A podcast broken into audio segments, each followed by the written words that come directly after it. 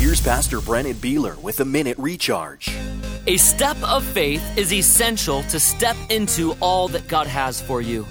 When God's people were delivered out of Egypt and came to the place where they would enter into the Promised Land, Hebrews 3:19 says, they could not enter in because of unbelief. Instead of taking steps of faith, they were frozen in fear.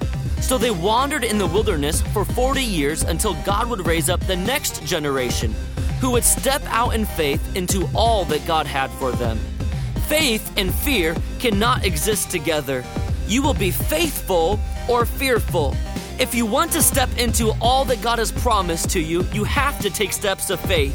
And when you are full of faith, you will be unfettered from fear. You've been listening to Pastor Brennan Beeler from Regenerate Church in Orange County, California. For more info, go to regenerateradio.com.